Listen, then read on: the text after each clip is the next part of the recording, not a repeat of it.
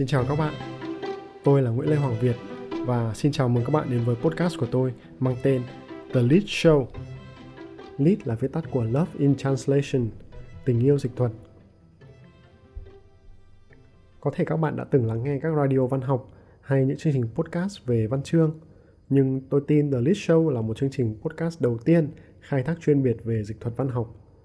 Ở đây chúng tôi sẽ giới thiệu những dịch giả văn học người Việt Nam thông qua những cuộc trò chuyện, chia sẻ gần gũi về công việc dịch thuật, về những tác phẩm, những bản dịch đầy tâm huyết của họ, về vẻ đẹp của ngôn ngữ và văn chương.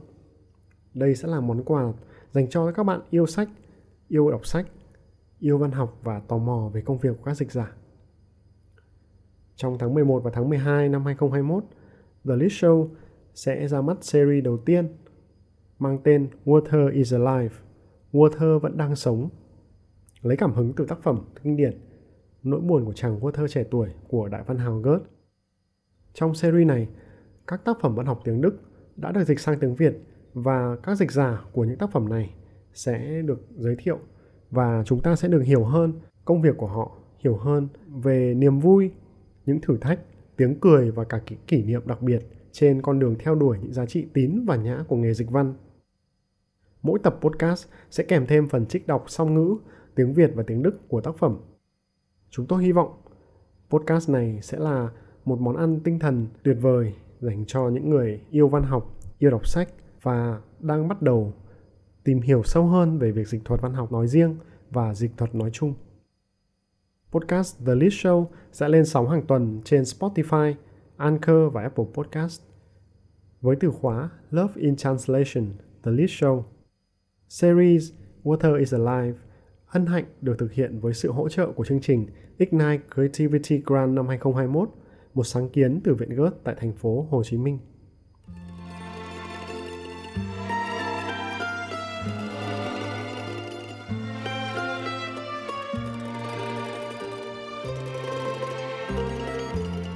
Venezia, Venedict hay Venice. Đó là những cách gọi trong các ngôn ngữ khác nhau của cùng một thành phố mà hãy nhắc đến là chúng ta nghĩ ngay tới những kiến tác kiến trúc, những con thuyền mui cong trôi trên làn nước màu xanh ngọc trên những kênh đào. Nghĩ đến một thành phố du lịch, nghỉ dưỡng và cũng là nơi tổ chức một trong những liên hoan phim danh giá nhất thế giới. Nhưng hôm nay tôi muốn đưa bạn đến thăm một Venice khác, một Venice của hơn 100 năm trước, những năm 1911 trong cuốn tiểu thuyết ngắn của Thomas Mann mang tên Chết ở Venice. Cuốn sách chỉ dài hơn 130 trang trong bản tiếng Việt, rất nhỏ gọn nhưng chứa đựng một công trình tinh xảo của cấu trúc, ngôn từ, của thần thoại và triết học. Thật sự là một điểm bắt đầu thích hợp để đi vào sự nghiệp đồ sộ của Thomas Mann, một nhà văn, nhà phê bình xã hội, nhà nhân đạo được mệnh danh là nhà văn lớn nhất của nước Đức trong thế kỷ 20. Ông đã đoạt giải Nobel văn học năm 1929 và nổi tiếng với những tác phẩm mang tính tượng trưng cao, tính châm biếm đặc biệt là ở cái nhìn sâu sắc về tâm lý của người nghệ sĩ và giới trí thức. Năm 1911 khi Thomas Mann đang đi du lịch ở đảo Lido, Venice, ông đã nảy ra ý tưởng về cuốn sách và bắt tay thực hiện tác phẩm này.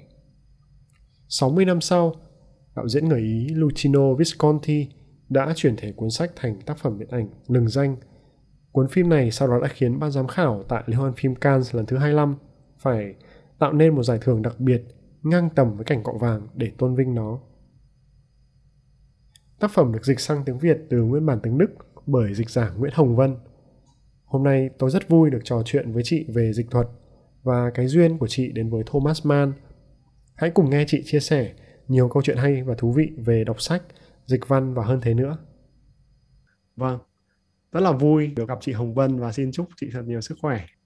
À, cảm ơn. Cũng chào các bạn. À, thú thật là người bị phỏng vấn hôm nay chắc là còn hồi hộp hơn ấy, hơn người phỏng vấn nhiều. À, tôi cũng xuất thân từ Hà Nội đấy vậy ra chúng ta là đồng hương. Thế à? nhưng mà bây giờ thì đúng là cách xa vạn dặm nhưng có được cuộc gặp gỡ qua mạng như thế này là cũng rất quý rồi. Vâng. rất vui thấy các bạn quan tâm đến uh, văn học tiếng Đức và uh, cả công tác dịch của người dịch nữa cho nên uh, tôi rất sẵn sàng các bạn uh, cứ đặt câu hỏi Dạ vâng, thế chị có thể uh, cho Việt hỏi là bây giờ chị đang ở thành phố nào không ạ? Tại vì Việt biết là chị đang ở Đức nhưng mà không biết là cụ thể là chị đang ở thành phố nào. Ờ, tôi sinh sống ở Hannover, à. là một thủ phủ bang Niedersachsen ở Bắc Đức, miền Bắc Đức. Dạ, vâng. Dạ. Hanover đúng không ạ? Vâng. Đúng rồi, Hanover. Nghe cũng có âm nào nào đó nghe hơi hơi giống Hà Nội. đúng rồi cái uh, sân bay Hanover là cái ký hiệu của nó là H I uh, và chữ G chữ chữ chữ G uh, của tiếng Anh ấy vâng uh, dạ tại vì là cái sân bay nội bài của Hà Nội đã chiếm mất chữ H chữ A chữ N rồi đó vâng. vậy là cũng rất là rất là có liên quan đến nhau đấy vâng hiện nay ở thời tiết ở Hanover như thế nào ạ Ờ, bây giờ mới là chớm mùa đông thôi, cũng là thời tiết uh, mùa thu ở bên châu Âu này thì mưa uh, hơi có sương mù một chút, uh, gió gió lạnh tương tự như là gió mùa đông bắc ở Hà Nội ấy. Vâng. Uh, nhưng mà trong thành phố Hồ Chí Minh này thì cũng có những cái lúc mà trời mây rất là đẹp, có thể cảm giác giống như là trời mây ở trời trong và nhìn nhìn được nhiều mây giống như ở châu Âu. thì uh, nhưng mà được cái là độ cao hơn nhiều dễ chịu hơn nhiều. Ở đây đi làm đồng nghiệp cứ hỏi thăm hôm nay uh, hôm nay chị thấy lạnh không? Mà có hôm nay tôi thấy lạnh lắm. Nhưng mà xong rồi họ cười họ bảo là đối với chị chắc là dưới 30 độ C là lạnh rồi Dạ, trong trong cái thời gian mà phát triển cái ý tưởng cho cái podcast này thì có rất là nhiều cuốn sách ờ, mà Việt biết đến từ các văn nhà nhà văn Đức và trong đó thì Thomas Mann, nhà văn rất là quan trọng của văn học Đức và cũng có rất là nhiều tác phẩm được dịch ra tiếng Việt ờ, và Việt Việt cũng ờ, để ý là chị Hồng Vân thực hiện không chỉ một mà khá là nhiều những cuốn sách của Thomas Mann uh, ra tiếng uh, dịch ra tiếng Việt. Việt cũng uh, đang cầm trên tay uh, cuốn uh, sách uh, bản tiếng Việt của Chết ở Venice. Trong tủ sách cánh cửa mở rộng. Và có thể nói là thời gian uh, mà giãn cách vừa qua ở Hồ Chí Minh thì cuốn sách này cũng làm cho cái thời gian đó của Việt nó đỡ nhàm chán. Và nó cũng làm cho mình có một chút gì đó thoát ra khỏi thực tại một chút. Thoát ra khỏi thực tại của của thành phố Hồ Chí Minh đến với một cái thực tại ở trong cuốn sách. Và được mô tả qua ngôn ngữ của của Thomas Mann như là mình cũng được nhìn thấy, cũng được ở trên chiếc thuyền ừ, để đi đến Venice vậy. Có phải là Thomas Mann là nhà văn đầu tiên mà chị dịch không ạ? đúng rồi, Thomas Mann là nhà văn đầu tiên mà tôi dịch mà được xuất bản. Chứ còn đâu, mình thích dịch thì trước đấy mình cũng có thử vài cuốn. Những thứ mà thì mình thích dịch một đoạn hoặc là dịch cả chuyện, nhưng mà gọi là được xuất bản thì là bắt đầu từ Thomas Mann. Cuốn đầu tiên của Thomas Mann mà tôi dịch chính là chết ở Venice sự tích của nó hơi dài một chút. Nên nếu mà anh có thời gian thì tôi sẽ kể từ đầu. Rất là rất là chờ được nghe vì ờ, hôm nay chính là để nghe những ờ, sự tích đấy đó. Vâng. Tức là um, thích dịch thì tôi thích dịch từ lâu lắm rồi. Uh, cứ cứ dịch chơi chơi dịch như vậy dịch cho mình thôi. Rồi uh, dịch uh, sách thiếu nhi cho các cháu ở nhà học thêm một chút tiếng việt. Thế xong các cháu nhà tôi khi đấy mới học cấp 1, cấp 2 thì cũng thích đọc sách thiếu nhi lắm. Thì mình mua sách về cho chúng nó đọc xong mình cũng đọc ké. Xong thấy người này hay rồi thấy báo chí đức khen tác giả này quá giống như là cái bộ thế giới mực của nữ tác giả Cornelia Funke người Đức. Được bên Đức này họ khen dữ lắm. Thì mình cũng thấy ham thì muốn dịch thì không biết làm nào thì à, nghĩ đi nghĩ lại cân nhắc mãi đắn đo mãi rồi cuối cùng thì uh, đánh liều viết một lá thư gửi thẳng cho tác giả Cornelia Funke tự giới thiệu là tôi là người Việt tôi sống ở Đức uh, ít lâu và tôi uh, rất là thích đọc văn học Đức và các con tôi bây giờ là những uh, hâm mộ viên rất lớn của bà fans big fans của bà luôn. Cho nên là tôi tôi có nguyện vọng là muốn được dịch tác phẩm của bà sang tiếng Việt để cho trẻ em người Việt đọc thế thì uh, Cornelia Funke bà ấy không có trả lời ngay nhưng mà sau đấy khoảng chưa đến một tuần đâu năm sáu ngày thì cái cái văn phòng của bà ấy viết một cái lá thư trả lời tôi nhận được ngay. Rất là mừng không ngờ là nhanh như thế. Thì họ cũng cảm ơn cái thiện trí của mình nhưng mà họ cũng nói là thế giới mực thì đã được dịch ra tiếng Việt rồi. Họ biết vì họ quản lý cái bản quyền. Đó thế, à? thế dạ nhưng mà họ cũng giới thiệu là thế giới mực là bản quyền dịch thế giới mực bây giờ là do nhà xuất bản trẻ ở Việt Nam nắm. Uh, cho nên nếu mà mình muốn dịch uh, tác phẩm của họ tiếp thì mình nên liên hệ với nhà xuất bản trẻ ở Việt Nam. Thế được cái thông tin này là tốt quá rồi. Thì là tôi viết ngay một lá thư tự giới thiệu cho nhà xuất bản trẻ ở Việt Nam uh, cũng gửi một đoạn dịch thử của một tác phẩm khác cũng không có nói là mình đặc biệt muốn dịch Cornelia Funke tại vì um, yeah, có người dịch rồi nên mình chỉ nói nguyện vọng của mình là bây giờ um, nếu mà được thì mình muốn dịch văn học Đức. Thế tự giới thiệu như thế và gửi. Uh, nhưng mà rất lâu sau không nhận được trả lời thì mình cũng nghĩ ở ừ, thì nhà xuất bản thì nhiều dịch giả đúng không ạ? Mà nhất là mình chưa có kinh nghiệm mình không có thư giới thiệu của một nhà xuất bản nào khác thì mình phải đợi thôi mình cứ đợi cuối cùng hai năm sau tôi nhận được một cái email của nhà xuất bản trẻ. Cũng giật mình nhưng mà cũng mừng quá. Hóa ra là các bạn nhà xuất bản trẻ cũng tự giới thiệu bây giờ họ mới có một cái dự án mới là cánh cửa mở rộng. Giới thiệu dự án nghe rất là hay mình nghe thấy hấp dẫn lắm rồi. Thế và họ hỏi là bây giờ mình có muốn nhận thử trước tiên là thử để có một ủy ban xét duyệt dịch thử một đoạn đã nhưng mà mình có muốn thử sức uh, với tác phẩm chết ở Venice của Ừ, à, Thomas Mann không? Mình nghe xong thì mình cũng cũng mừng quá chứ mà giật mình nữa. Thứ nhất là nhà xuất bản trẻ mà cũng quan tâm đến cái thư tự giới thiệu của mình cách đây tới mấy năm. Thứ hai nữa, nhà xuất bản trẻ là lớn nhất rồi. Thứ hai nữa là Thomas Mann cũng là một tác giả lớn, một trong những cây cổ thụ của văn học Đức. Mà lại còn chết ở Venice nữa, là một cái tác phẩm ở Đức cũng bán chạy nhất trong các tác phẩm Thomas Mann thì chết ở Venice ở Đức Đức cũng bán được số lượng cao nhất. Nghe xong là coi như chuyện thì cũng đọc qua rồi phim thì cũng xem qua rồi nhưng mà phải hấp tấp đọc lại xem lại xong rồi dịch thử cái đoạn mà nhà xuất bản trẻ đề nghị gửi ngay cho nhà xuất bản trẻ. Thế vâng. thì cũng nhanh lắm. Sau đấy cũng khoảng chưa đến một tuần đâu thì là các anh bạn ở các bạn ở nhà xuất bản trẻ cũng gửi thư nói ngay là ủy ban của họ xét duyệt thấy bản đoạn dịch thử của mình được và uh, muốn đề nghị làm hợp đồng nếu mà mình đồng ý và có thể đảm bảo được cái thời hạn dịch theo đúng kế hoạch xuất bản của nhà xuất bản. Thế là hợp đồng giải quyết nhanh gọn và chết ở Venice dịch trong vòng 4 tháng là xong. Tại vì tại vì là nhà xuất bản đã lên kế hoạch dịch rồi. Thú vâng. thực là nếu mà có nhiều thời gian hơn thì tôi cũng sẽ cố gắng trau chuốt hơn. Bây giờ đọc lại mình vẫn muốn sửa một đôi chỗ chứ không phải không. Nhưng mà kế hoạch là phải giữ cho nên trong vòng 4 tháng là phải hoàn thành cũng là một câu chuyện mà khoảng 10 năm trước. À, nhưng mà nghe yeah. Dạ. chị kể cảm giác như nó mới diễn ra tuần trước. Nó vẫn còn rất là nhiều cảm xúc ở trong đó. Trong ký ức của tôi vẫn còn rất là sống động. Thực sự là như vậy.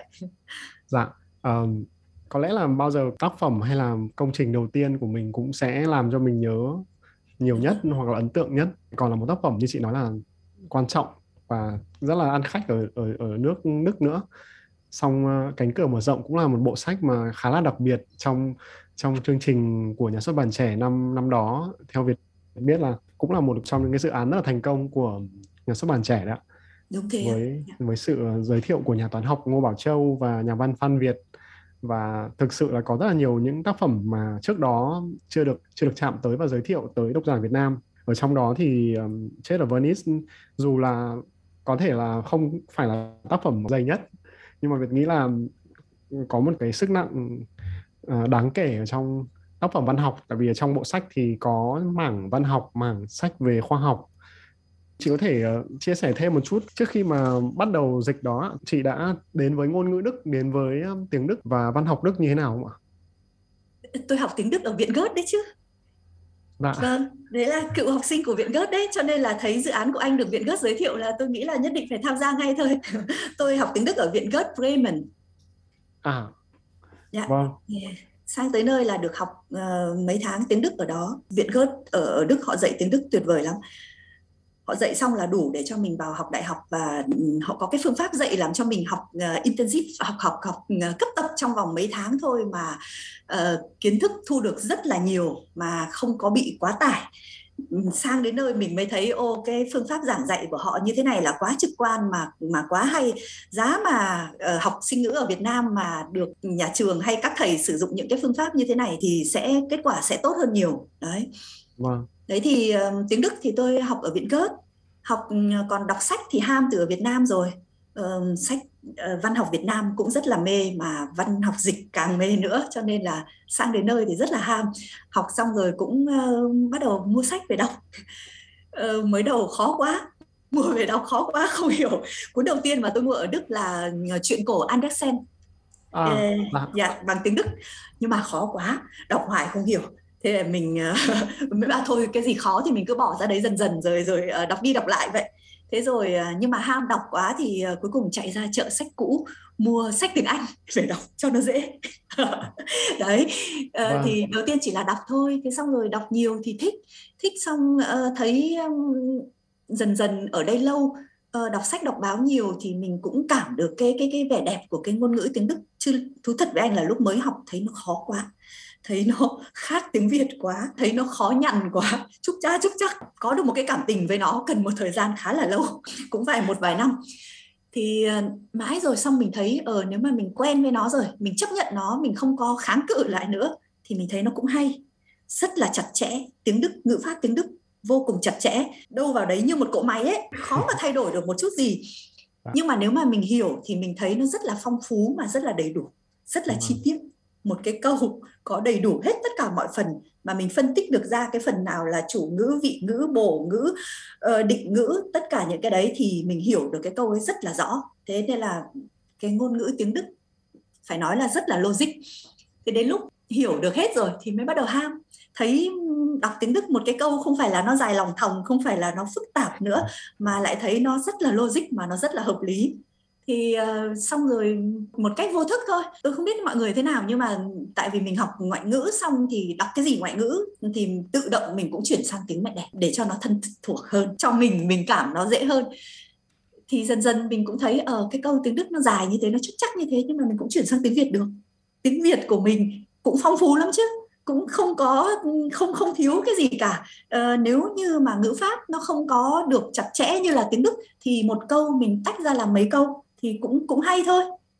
Thế là ừ, chỉ cứ từ thế thôi, tự nhiên mình đọc đọc một chút xong rồi mình chuyển sang tiếng việt. Hay là giống như là chuyện cổ Andersen về sau, mình cũng đọc được bằng tiếng đức, cũng hiểu chứ không phải không. Nhưng mà nhớ lại ngày xưa à mình đọc tiếng việt, mình thích như thế nào, cái đoạn này mình còn nhớ rõ nó như thế nào, thì mình mình so sánh hai cái đoạn đấy với nhau. Mình cũng hiểu được à thế là dịch giả ngày xưa dịch là như thế, không hẳn là phải bám sát cái câu, tiếng đức, câu nguyên bản như thế này đấy thì uh, cứ như vậy thôi dần dần dần dần cho đến lúc một lúc nào đấy nó chín mùi thì tự nhiên thấy cái, cái cuốn sách này có cái đoạn này hay quá. Thì là tôi dịch thử một đoạn xong dịch ra cũng chỉ để cho mình thôi. Thế xong rồi đến lúc có con thì cố gắng dạy nó tiếng việt. Xong cũng dịch sơ sơ cũng chỉ để để giải thích cho cho các cháu nó biết là ở đấy thì tiếng đức là như vậy nhưng mà tiếng việt là như vậy. Đấy thì xong rồi dần dần mới à. đến mức coi như là uống thuốc liều gửi thư cho tác giả Cornelia Funke. Vâng. Và có lẽ là sau đó thì cũng có rất là nhiều những cơ duyên để dẫn đến chị trở thành một trong những người dịch những tác phẩm rất là quan trọng của văn học Đức sang tiếng Việt cho người đọc, đúng không ạ? Và Việt cũng có theo dõi một số trang gọi là, bình luận về về sách thì họ có rất là nhiều người cũng đặc biệt khen về phần dịch của tác phẩm như là núi thần hay là ờ, uh, Tate of Venice. Mặc dù vậy thì thực ra có rất là ít thông tin để tìm hiểu để tìm hiểu về về dịch giả phía sau những những tác phẩm này. Nhưng mà uh, người dịch có lẽ lúc nào cũng có một cái sự thầm lặng nhất định một cái sự yên tĩnh phía sau uh, những trang sách phía sau cái tên của tác giả và nhà xuất bản. Nhưng mà Việt nghĩ là uh, cái hành trình dịch thì nó không hề nhẹ nhàng nó thế thì với chết ở Venice này thì cái thử thách mà chị thấy nó, nó đáng nhiều nhất hay là lớn nhất mà khi mà mình dịch chết ở Venice nó là gì ạ? Mà anh nói rất đúng về cái công tác của người dịch. Đấy là một cái việc làm rất là cô đơn. Thực sự là như thế. Cứ một mình vật lộn thôi. Ở trong chết ở Venice cũng có đoạn nói về cuộc đời viết văn của uh, nhân vật chính uh, ông Gustav von Aschenbach thì ờ, ông ấy cũng nói là đấy là một cuộc vật lộn mỗi ngày âm thầm một mình cái công việc của người dịch cũng y như thế. Thế đối với tôi khó nhất dịch chết ở Venice nói riêng và dịch Thomas Mann nói chung ấy, là cái văn phong của Thomas Mann. Ông Thomas Mann này ông nổi tiếng là viết những cái đoạn văn rất là dài một câu dài đến cả trang giấy. Ờ, và ông ấy gom đủ mọi loại thông tin vào trong đấy với tất cả các câu phụ câu chính và các cái phần phụ khác nữa ở trong câu ông ấy vận dụng một cách tối đa cái khả năng uh, ngữ pháp của tiếng Đức. Khó nhất là là là cái uh, chuyển từ cái đó sang tiếng Việt mình. Um, tại vì tiếng Việt mình là một ngôn ngữ nếu mà nói về ngữ pháp thì nó không được chặt chẽ như là tiếng Đức. Đối với độc giả người Việt thì tôi cũng rất sợ là mình viết dịch đúng một cái câu dài như thế của Thomas Mann thì sẽ rất là chối đối với người đọc sẽ rất là khó đọc. Nhưng mà tôi nghĩ là cái công việc chuyển ngữ ngoài cái phần chuyển nội dung ờ, ngôn từ ra thì cái chuyển cái phong cách của tác giả cũng là một phần rất là quan trọng. Tôi nghĩ rằng có khi quan trọng nhất là như thế. Tại nhớ hồi xưa ở Việt Nam mình chưa học ngoại ngữ nhiều mình chỉ đọc có tác phẩm văn học nước ngoài bằng bản dịch thôi. Thì mình rất ham muốn muốn muốn biết là uh, muốn biết thêm một chút về cái tác giả qua cái bản dịch đấy. Chứ còn uh, ở miền Nam Việt Nam ngày xưa ấy là có nhiều cái tác phẩm người ta gọi là phóng tác tức là cũng dịch nhưng mà không có hoàn toàn bám sát như là nguyên bản mà là uh, người dịch đã có phóng tác ừ, ra rồi thì mình cũng có tìm đọc. Nhưng mà mình thấy như vậy là cái cái giọng văn ừ, chủ yếu là của người dịch chứ còn của tác giả còn lại rất là ít. Thế trong khi uh, nguyện vọng của tôi khi mà chuyển ngữ là chuyển được cả cái văn phong của tác giả để cho độc giả không những biết được cái cốt truyện mà còn biết được thêm cả cái bối cảnh, nền, cái bối cảnh văn hóa của nơi hình thành tác phẩm. Và nếu mà được nữa thì truyền tải được càng nhiều càng tốt cái văn phong của tác giả để cho độc giả được biết thêm. Tại vì ở bên Đức này tôi cũng làm phiên dịch nữa, tôi cũng coi như là không phải chỉ có dịch viết mà cả dịch miệng nữa. Thì cái nguyên tắc của người phiên dịch là bao giờ cũng lùi lại phía sau, không bao giờ ra mặt. Tốt nhất là để uh, hai bên nói chuyện được trực tiếp với nhau còn mình hoàn toàn không có không có một cái tham gia tích cực nào vào câu chuyện hết. Mình chỉ rất là chìm phía đằng sau thôi. Thì lúc mà dịch viết tôi cũng cố gắng giữ như thế để uh, không không thể hiện dịch giả ra mà làm sao cho độc giả đọc.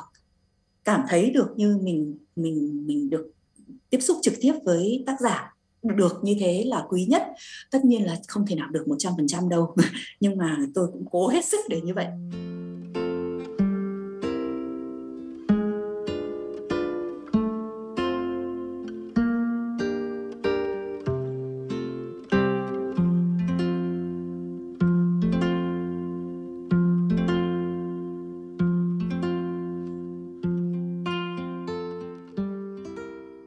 Khi mà chị nói về ờ, những ờ, câu câu câu phức rồi những um, câu rất là dài ở trong chết ở Venice. Thì uh, thực ra khi đọc uh, Việt cũng cảm thấy thế. Có những câu mà mình mình phải đi rất là sâu rất là xa mới đến được cái dấu chấm. Thế nhưng mà trong đó thì có rất là nhiều những uh, yếu tố ngữ pháp và được sắp xếp làm sau đó để mình vẫn nhận ra được cái dòng chảy suy nghĩ nó rất là tuôn trào ở trong nhân vật. Ở trong tác phẩm dụng rất là nhiều những cái chất liệu yếu tố liên quan đến thần thoại Hy Lạp pha giữa những ngôn ngữ như là những cái từ mà người trong khách sạn hoặc là người Ý ở ở, ở khách sạn đó họ dùng. Và Việt đã thấy là chị đã chọn giữ một số những cái từ gốc ở trong đó. Ví dụ như là ờ, cái tên ngọn gió ở Venice. Chị đã dành thời gian để nghiên cứu và để chuẩn bị cái việc dịch uh, như thế nào ạ?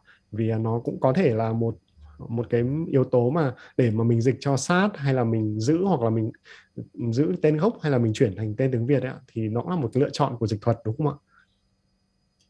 Ừ, cái công tác chuẩn bị cho việc dịch là ừ, gọi là nếu mà nói đơn giản nhất thông thường ra ấy, thì là khoảng 1 phần 3 thời gian của tổng số thời gian dịch anh ạ. Dạ. Ờ, cho núi thần thì tôi còn tốn nhiều hơn thế khoảng 40% thời gian thế nhưng mà còn thông thường ra là khoảng 1 phần 3 thời gian là mình chưa có dịch gì hết mà mình sưu tầm tất cả những cái tài liệu nói về cái tác phẩm đấy. Và như là um, chết ở Venice là cuốn đầu tiên thì tôi còn phải tìm tư liệu nói về tác giả nữa. Về về, về tiểu sử về cuộc đời của ông về hoàn cảnh um, xuất thân của cái cuốn sách. Thế còn chuyện mà tên ờ, ở trong tác phẩm thì trước khi dịch tôi có trao đổi rất là uh, kỹ với các bạn ở nhà xuất bản trẻ. Đấy cái này là có sự thống nhất với nhà xuất bản vâng. thì nhà xuất bản cũng đề nghị là tại vì bây giờ mình dịch chung như thế thì nếu mà tùy, nhà xuất bản cũng rất là rất là ưu ái dịch giả, cũng nói là tùy dịch giả tự cân nhắc để quyết định nhưng mà bây giờ mình thống nhất chung, ví dụ như cái tên của sách thì là Venice, là tiếng Đức là Venedig, còn tiếng Ý lại là Venezia đó thì là vâng. trước tiên là động đến cái tên sách thôi là đã phải bàn rồi. Bây giờ mình gọi là gì? Thì các bạn nói là thôi bây giờ mình dịch sang mình ở Việt Nam thì mình quen với văn học tiếng Anh nhiều hơn và tiếng Anh bây giờ cũng là phổ biến hơn thì có lẽ là cái gì chung nhất được thì mình nên để tiếng Anh thì nó dễ phổ cập hơn. Thế vâng. nhưng ở trong sách thì các bạn để hoàn toàn cho tôi tự quyết định. Nếu mà thấy cái gì mà mình tự cân nhắc mình thấy hợp lý thì mình cứ để nguyên bản ví dụ như là nơi ở của uh, nhân vật chính Gustav von Aschenbach là uh, tiếng Đức là München là thành phố lớn ở thành phố lớn nhất ở miền Nam nước Đức. Nhưng mà uh, lúc mình viết ra xong rồi ừ, đưa cho các bạn ở ban biên tập các bạn hỏi München là ở đâu hả? Chị và đấy là Munich đấy. Thế là các bạn bảo ô vậy mà mình đâu có biết Bayern Munich thì ai không biết? Đó. Đấy thì ừ, thì có chú thích ở dưới thì để cho ờ. để cho độc giả uh, coi định hướng nhưng mà còn tôi vẫn nghĩ là nếu mà mình để được đúng cái nguyên bản thì hay hơn. Tại vì lúc đọc ai cũng muốn biết cái bản gốc như thế nào. Đó. Ừ. cho nên là cái gì mà được nguyên bản thì tôi cố giữ nguyên bản. Um, có chú thích thêm. Thế còn về cái nền của tác phẩm về những cái câu huyền thoại Hy Lạp và những cái câu tiếng Latin ở trong đó thì cái này là dụng ý của tác giả cho nên là dịch giả cũng cố gắng để nguyên như thế và chỉ chú thích thôi tại vì cái nền giáo dục ở châu Âu này ngày xưa ấy, trung học học lên đến trung học nó chia ra hai nhánh là trung học nhân văn và trung học kỹ thuật đó ừ, yeah. những người học trung học kỹ thuật thì về sau sẽ lên học các cái trường uh, kỹ thuật cao đẳng kỹ thuật mãi sau mới có đại học kỹ thuật chứ còn từ thế kỷ thứ 17, 18, 19 thì chỉ có cao đẳng kỹ thuật thôi. Uh, còn cái trường trung học nhân văn ấy, thì là sẽ được lên học đại học luôn học về tất cả các cái ngành nhân văn rồi thần học rồi um, toán học họ cũng xếp vào cái cái cái ngạch này chứ nó lại không xếp vào kỹ thuật. Đó. Thế thì tất cả những người mà đã có được cái nền giáo dục nhân văn thì họ được học tiếng Hy Lạp cổ à. tiếng Latin bởi vì là Hy Lạp cổ và La Mã cổ là cái nôi văn hóa của châu Âu. Bây giờ hiện nay này ờ, thế kỷ thứ 21 này ở Đức vẫn có những cái trường trung học mà họ có cái không có hoàn toàn nữa nhưng mà có một phần giáo dục gọi là trung học nhân văn. Thì ví dụ như các cháu nhà tôi ở, ở trung học cũng được học tiếng Latin và học tiếng La Mã cổ. Đó. À, thế đấy cũng là một cái lợi thế tại vì là mỗi khi mà mình có được học tiếng Latin đâu La Mã cổ lại càng không biết ok huyền thoại Hy Lạp thì được dịch ra tiếng Việt thì mình có đọc rồi biết rồi thích rồi. Nhưng mà còn tiếng Latin đâu biết mù tịt gì đâu. Thế nhưng may quá các cháu nó học dạ. chúng nó kiến thức cũng chưa đủ để làm gì đâu nhưng mà chúng nó có thầy có cô giáo. Vậy à. là mình có thể liên hệ với thầy cô giáo của các cháu để nhờ giúp đỡ mỗi khi mà uh, đụng đến một khúc tiếng Latin hay là uh, đụng đến một phần quá khó của tiếng Hy Lạp cổ. Cái đấy là dụng ý của tác giả Thomas Mann. Ông ấy muốn làm nổi bật lên là ông nhân vật chính Gustav Aschenbach này. Uh, ông ấy có một cái nền giáo dục rất là cơ bản rất là truyền thống à, ông ấy dựa vào đó ông ấy nói ông ấy nghĩ theo cái nền giáo dục đó ông ấy nói theo cái nền giáo dục đó. Tất cả đều dựa trên đó trích dẫn cũng ở trong đó. Mỗi khi xảy ra cái gì hiện tại ông ấy cũng liên hệ với cái kiến thức học vấn của ông ấy. Đấy là cái dụng ý của tác giả. Cái dụng ý này không phải là không có ý mỉa mai cái này cũng cũng rất là mỉa mai thâm thúy ở trong đó. Khi dịch thì tôi cứ nhiều khi tôi cũng phải tủm tỉm cười mà tôi cứ so sánh với lại à, văn học Việt Nam hồi đầu thế kỷ 20 khi ấy là những nhà gọi là tân học các cái tác giả tiểu thuyết mới như là Vũ Trọng Phụng hay là uh, Nguyễn Công Hoan hay là Nam Cao cũng cũng hơi có ý đá xéo vào cái cái cái nền nho học cũ ngày xưa. Đấy. Ừ thì cái dụng ý của Thomas Mann khi mà nói về Aschbach cũng y như vậy. Tức là ok cái nền giáo dục đấy rất là cơ bản rất là truyền thống uh, rất có những cái điều rất là đáng quý nhưng mà nó cũng hơi hủ lậu. Đấy thì cho nên là uh, ông ông Aschbach ông ấy nói chuyện rất là uh, lúc nào cũng rất là mô phạm lúc nào vâng. cũng rất rất là trịnh trọng Đấy, thì tác giả cố ý làm nổi bật lên cái đấy thì tôi cũng cố gắng tôi chuyển cái đó thì không biết là là là hiệu quả là đến được mức độ nào nhưng mà uh, cái dụng ý đằng sau là như vậy. Vâng, rất là thú vị vì là ở trong các phẩm Thomas Mann thì cái hành trình của người viết hay là cái sự tự vấn, cái sự tự phê bình nó thường được nhắc đến, nó thường được chúng ta thường gặp nó ở trong các tác phẩm và bản thân uh, ông cũng là một một nhà văn và ông viết nhân vật chính chết ở Venice cũng là một nhà văn và có một phần mở đầu giới thiệu thì cũng nói về cảm hứng. Ban đầu Thomas Mann muốn viết ừ, dựa trên cảm hứng về, cũng là một đại văn hào của Đức và câu chuyện của đại văn hào đó. Thì khi đó thì Việt nghĩ là ở trong bản thân câu chuyện này nó vừa có chất tự thuật, nhưng mà cũng là những cảm hứng vừa cá nhân, nhưng mà cũng vừa rất là bao quát của ông về công việc của những người sáng tạo, nhưng mà cũng là của những người mà chịu ảnh hưởng của một cái nền giáo dục, của một cái công việc, của một cái nghề nghiệp và một cái thế hệ nhất định của của ông. Thì cuốn sách tuy nhỏ nhưng mà thật sự mở ra rất là nhiều những địa hạt để để tìm hiểu thêm về văn học và và văn hóa của của Đức. Và Việt nghe chị nói về ờ, văn học của ờ, Nguyễn Công Hoan hay là Vũ Trọng Phụng thì Việt tò mò không biết chị bao giờ làm điều ngược lại chưa? Tức là dịch từ tiếng Việt sang tiếng Đức chưa khó lắm anh ạ. Tại vì dịch uh, ngay cả ở Đức cũng vậy. Thì uh, người ta thường cái dịch giả thường là dịch từ tiếng nước ngoài sang tiếng mẹ đẻ. Thì đầu tiên nhất là mình phải đủ hiểu được cái ngôn ngữ ngoại ngữ và mình phải cảm được cái tác phẩm đấy ở một mức độ nào đó thì bây giờ mình mới dịch sang tiếng mẹ đẻ và tiếng mẹ đẻ thì mới đủ phong phú để mà chuyển tất cả những cái đó ừ. truyền tải tất cả những cái ở trong tác phẩm sang một cái ngôn ngữ khác chứ có thể là cũng có những dịch giả rất là giỏi uh, dịch từ tiếng mẹ đẻ sang tiếng khác để giới thiệu được uh, văn hóa nước mình với với nước ngoài nhưng mà tôi chưa đạt được đến trình độ đấy tôi sợ là tiếng đức của tôi chưa đủ để có thể làm cái mảng dịch ngược như thế đó. À. Uh, dịch uh, tài liệu hay là những cái không phải là văn học thì thì không vấn đề gì nhưng mà còn văn học thì tôi nghĩ là văn học nó phong phú lắm anh ờ, ví dụ như là cuốn chết ở Venice này Thomas Mann dùng rất nhiều tính từ. Ở đây ông đặc biệt sử dụng rất nhiều tính từ. Tất cả mọi đoạn mọi uh, chương ông ấy đều tả cảnh hay tả người. Ông dùng vô số tính từ nhưng không có một tính từ nào lặp lại lần thứ hai. Wow. Đó. Cho nên là lúc dịch sang tiếng mẹ đẻ mình cũng phải đủ ngôn ngữ để để không lặp lại chứ anh. Đó. Đó cho nên là dịch từ tiếng mẹ đẻ phong phú như thế sang một cái ngôn à. ngữ lạ là một điều rất khó. Tôi nghĩ đây là một bậc cao hơn nữa của dịch giả mà tôi chưa đạt đến đến cái bậc bậc đấy. Dịch được từ từ ngoại ngữ sang tiếng mẹ đẻ là tôi cũng đã thấy thấy mãn nguyện lắm rồi. Cố gắng lắm rồi. Vâng. Yeah. Dạ. và có lẽ là cũng là một cách để cho mình ờ, như chị nói lúc đầu là gắn bó hơn với cả ngôn ngữ mẹ đẻ gắn bó hơn với tiếng việt đúng không ạ? Vì là có thể là khi dịch thì mình vận dụng tất cả kiến thức của mình về ngôn ngữ tiếng Việt tất cả những cái nguồn mình đã từng biết và thậm chí là mình còn có khi sáng tác thêm những cái từ hay cách biểu đạt mới cho cái bản dịch của mình thoát được ý của bản gốc. Đúng không ạ? Thì uh, thực ra Thomas Mann rất là nổi tiếng về chuyện hay chế ra những cái từ mới trong tiếng Đức đấy anh. Cái thời của ông ấy nhiều khi là ông ấy chế ra những cái từ lúc bấy giờ người ta chưa có đâu. Sang tiếng việt thì tôi cũng chưa dám như thế thực tình mà nói cùng mình cũng chưa dám.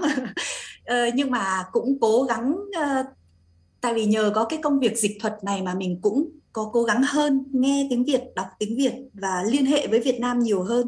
Và thỉnh thoảng cũng xen vào một số những cái từ ngữ mới có thể là hồi đầu thế kỷ 20 khi mà Thomas Mann viết cuốn sách của ông. Nó chưa có nhưng bây giờ ở Việt Nam người ta đã có sử dụng rồi thì mình cũng một đôi chỗ mình cũng ờ, đánh liều mình mình cũng xen vào. Đấy thì mới thì tôi chỉ dám mới đến mức độ đấy thôi. Thế nhưng mà lúc trước uh, anh nói rất đúng là cái cuốn sách chết ở Venice này của Thomas Mann mỏng thôi cái lượng chữ không có nhiều.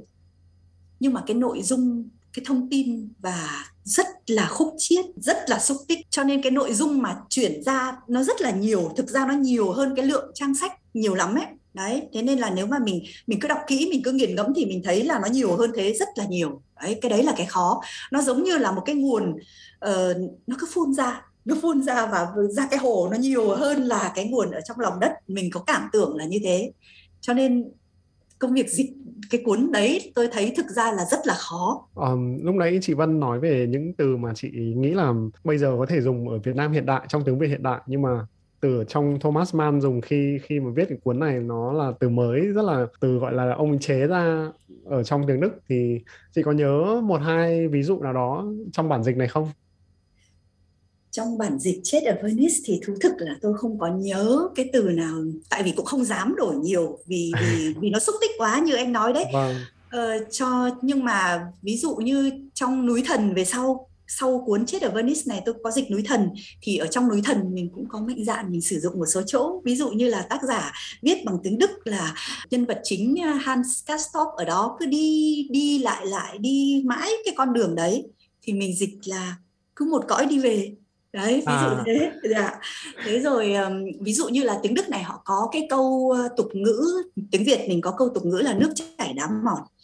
Thì tiếng đức câu tục ngữ nguyên văn của họ ý cũng y như vậy thôi. Nhưng mà nguyên văn của họ là những giọt nước liên tục bào mòn hay là làm lõm tảng đá. Thì lúc dịch thì mình cũng chuyển sang thành nước chảy đá mòn thôi. Chứ còn nếu mà để nguyên văn thì nó dài và nó lạ lẫm quá đối với người việt đấy thì vâng. đấy là những cái thay đổi mà mà tôi bắt buộc phải áp dụng khi dịch nhưng mà mình cũng hạn chế ở mức tối đa thôi. Còn nếu như cái gì mà uh, tiếng Việt chưa có mặc dù nó là tục ngữ tiếng Đức nhưng mà dịch ra nó cũng hơi ngộ nghĩnh thì mình cũng vẫn giữ nguyên. Đó thì mình nghĩ là nếu mà đọc lên nó ngộ nghĩnh thì thì độc giả có khi lại thấy vui. Mà đấy cũng là một cái cơ hội để làm quen với cái ngôn ngữ tiếng Đức. Đó. Vâng. Cho thấy cái khác lạ của nó. Vâng thế giữa giữa núi thần và chết ở Venice thì chị có dịch tác phẩm nào khác không? Hay là chị đi thẳng từ chết ở Venice đến núi thần? Ở giữa không có tác phẩm nào khác anh ạ. Thực ra ấy thì là nhà xuất bản trẻ lúc mà mở tủ sách cánh cửa mở rộng là nhắm là nhắm núi thần. Vì nhà toán học Ngô Bảo Châu rất là khen ngợi cuốn sách này mà tôi hoàn toàn đồng ý với nhà toán học Ngô Bảo Châu. Cuốn sách này là một cuốn sách kinh điển mà phải nói là hay nhất và khó nhất ở Đức uh, cho tới giờ người Đức mà đọc được hết cuốn sách cũng không phải là nhiều. Đó thế thú thật là như vậy. Thì uh, nhà xuất bản là nhắm tới cuốn đấy nhưng uh, trước tiên là nhà xuất bản muốn thử sức mình. Đó và cũng muốn muốn muốn thử có lẽ là cũng muốn thử sức độc giả. Tại vì Thomas Mann khó đọc lắm anh. Ở Đức này nói đến Thomas Mann mà nếu mà không phải là người yêu văn học không đọc nhiều người ta cũng lắc đầu ấy. Ờ, ông ấy viết trúc chắc quá ông ấy viết quá xúc tích. Ờ, thành ra có lẽ là nhà xuất bản muốn thử trước. Coi như là một phép thử bằng chết ở Venice. Đó thì là thấy chết ở Venice xuất bản ra mà được bạn đọc đông đảo hưởng ứng quá đón nhận nồng nhiệt thì nhà xuất bản đồng ý ngay làm dấn thêm bước nữa là dịch núi thần. Dạ.